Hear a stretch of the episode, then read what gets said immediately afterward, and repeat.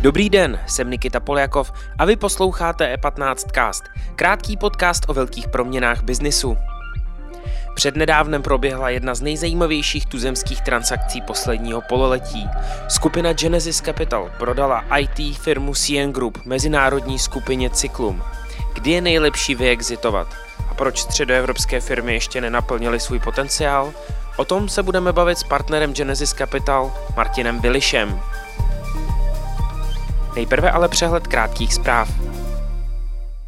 Kyperská společnost Belviport českého finančníka Pavla Tykače stoupá po žebříčku akcionářské struktury banky Moneta Moneybank. Koncem srpna se Tykačova firma stala třetím největším držitelem akcí Monety. Vypovídají o tom dostupné informace o akcionářské struktuře banky. Ještě počátkem letošního března neměl tykač v bance ani akci. Cena akcí monety během nákupu finančníka zároveň se trvale rostla. Aktuální tykačův podíl je 4,33%. Výstavba největšího balíku větrných elektráren energetické skupiny ČES nabírá spoždění. Celkem 17 francouzských projektů o souhrném výkonu 225 MW zbrzdila insolvence německého dodavatele turbín Senvion. Na vině jsou i úřední průtahy spojené s pandemí koronaviru. Teď ČES očekává, že první větrníky začnou vyrábět elektřinu na konci roku 2022. Minimálně tříletý sklus ale může ohrozit rentabilitu miliardového projektu. Obyvatelé a firmy působící ve Velké Británii čeká výrazné zvýšení daní. Kontroverzní návrh, jenž má platit od dubna příštího roku, překvapivě prosadila pravicová vláda. Ta chce mimo jiné začít splácet dluhy po koronakrizi. Daňové zatížení občanů a firem v ostrovním státě dosáhne na jaře nejvyšší hodnoty od roku 1955, kdy se začalo evidovat. Zaměstnanci i zaměstnavatelé mají odvádět o 1,25% více na sociálním a zdravotním pojištění. O stejnou sazbu vzroste také daň z dividend.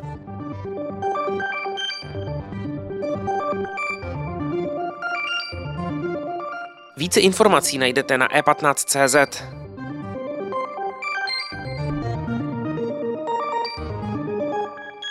Teď už tu vítá Martina Viliše, partnera fondu Genesis Capital. Martine, dobrý den.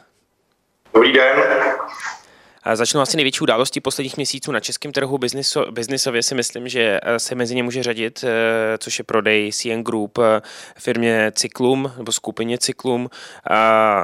Vy jste po dvou asi letech vyexitovali z té společnosti, kterou jste koupili tuším v roce 2019. Jak jste spokojeni a vůbec, jestli jste byste mohl zhodnotit ten closing? No, prodávali jsme po dvou a půl letech, vstupovali jsme tam v roce 2019 Eh, na účastního my jsme ani neplánovali tu společnost prodávat, protože ta spolupráce s managementem a s, vůbec jakoby v tom oboru se nám eh, zamlouvala, nicméně v posledním půlroce se objevili zájemci, kteří nás kontaktovali a eh, nějakým způsobem projevili zájem o, o koupy té společnosti.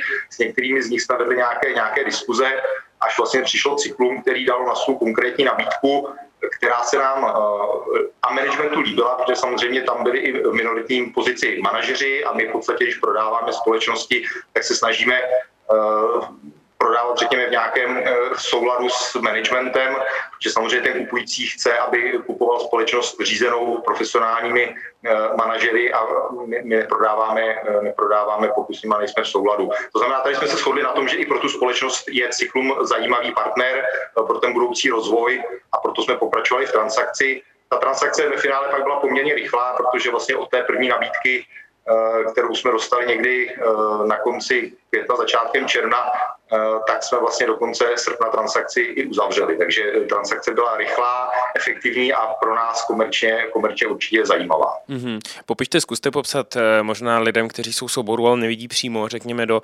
do tohoto segmentu. Jedná se vlastně o IT firmu. Vy jste, vy jste vlastně prodali 350 eh, technologicky, řekněme, kvalitních lidí, což je na tomto trhu je vzácnost. Proč, proč je o to teď takový zájem? Proč, proč vlastně jste, vlastně říkáte, že jste nechtěli prodávat, ale nabídky byly, zvyšuje se teď poptávka po tomto typu, eh, řekněme, po tento typu lidského kapitálu, po tom typu biznisu? Je, je to určitě tak. CM Group byla outsourcingová firma, která uh, dodávala právě řešení pro, pro společnosti formou outsourcingu a uh, ten, ten, ta situace s tím covidem, která tady poslední ro, rok a půl vlastně je, tak urychlila výrazně digitalizaci všech, všech odvětví v podstatě. A to je něco, co samozřejmě je, je to, co, to, to, to, co jakoby tlačilo ten, ten business Young Groupu dopředu, ta poptávka vlastně po těch kvalitních IT řešeních a to byl i ten důvod, proč jsme si říkali, že není, není důvod prodávat, protože ten trh vlastně jde s náma, ale jak říkám, Genesis je fond, vlastně, který investuje na dobu určitou, to znamená, je potřeba občas eh, takzvaně zavřít, zavřít profit a to se tady vlastně to se tady stalo. Mm-hmm. Vy zároveň eh, nedávno jste oznámili eh, spuštění nového miliardového fondu se s řekněme, plánem investovat do středoevropských firm. Vy dlouhodobě se zaměřujete na SME, Small Medium Size Businesses. Co je teď na trhu zajímavé a vlastně co se na tom středoevropském trhu vlastně dneska děje? Kromě toho teda, že se zrychluje digitalizace, je kam se dívat i v jiných oborech? Určitě ten nový fond, jak se zmínil, tak eh, má za sebou první, první close, který je na těch 101 milionech euro. Cílíme teď na konec eh, roku na těch 150 milionů euro.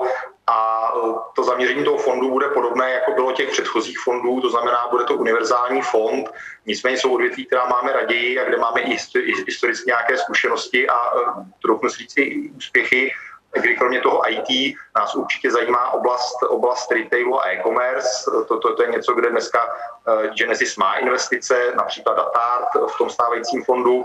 Potom nás určitě zajímá eh, lehká výroba, a samozřejmě outsourcing v různých podobách. Eh, většinou v té B2B oblasti tam máme historické investice a určitě tam budeme koukat, koukat i s tím novým fondem. A jde to, jsou, jsou eh, tady jsem, jsem, če, jsem četl nebo čtu nebo poslouchám a stezky teda, že a jsme tady předražený region, zase někdo jiný říká, že jsou firmy na trhu podhodnocené. Jak, jaká je teď situace? Mají lidé tendenci panikařit eh, před covidem nebo drží pozice? Já si myslím, že panikařit určitě ne, že samozřejmě eh, ten, ten COVID může trošku urychlit tu, tu generační obměnu, kdy, kdy, kdy spousta těch zakladatelů tak nějak to tlačila, ten trh šel s nimi, to znamená, prostě si říkali, ještě počkám, ještě počkám a teď vlastně viděli, že ten biznis samozřejmě může být zasažen z, z různých úhlů a toto je úhel, který vlastně nikdo nečekal. Jo? To znamená, je, je, je to, že, že, že řekněme, nějaký, nějaký ten věk spolu s tou únavou, ty, ty lidi třeba nebo jim dal ten impuls pro to se rozhodnout uh, jít, jít s tím na trh, proto teď na tom trhu se objevuje spousta společností, které nejsou zasažené covidem nějak zásadně, jo? ale je, je to spíš o tom, že pokud nebyly zasaženy a naopak třeba ten covid jim pomohl a takových společností je taky spousta z různých důvodů, tak samozřejmě uh, ty vlastníci si říkají, uh, ano, teď je ta správná doba prodat, peněz je na trhu spousta, to znamená, ty investoři určitě mají zájem investovat do, do perspektivních firm a tady se samozřejmě může ta nabídka s tou poptávkou potkávat. Mm-hmm. Martin, ještě dotaz. Nakonec vyšují si úrokové sazby. Všichni také řeší, jak se zajistit proti vysoké inflaci. Do čeho byste doporučil zainvestovat vy? No tak eh, co jsem, co jsem viděl minulý týden, eh, report z České národní banky, tak inflace někde kolem 4%, 4,1 myslím bylo reportováno. To jdeme tak nahoru ještě. A to ještě jdeme nahoru. No, to bude ještě nahoru, protože samozřejmě ty úspory, které lidi natvořili během, během té pandemie, tak uh, budou postupně rozpouštět do spotřeby a to samozřejmě bude tlačit, uh, tlačit tu inflaci nahoru. Takže porazit inflaci není úplně, úplně sranda. Uh, jakožto člověk z oboru, tak bych řekl private equity, ale to samozřejmě není investice pro každého, je to nějaká, řekněme, speciální třída aktiv, eh, která je spíš jako do portfolia širšího, eh, nicméně pro běžného smrtelníka eh, porazit inflaci, přestože teda činou samozřejmě bude zvyšovat sazby, tak nebude asi jednoduché nějakým vkladem někde v bance.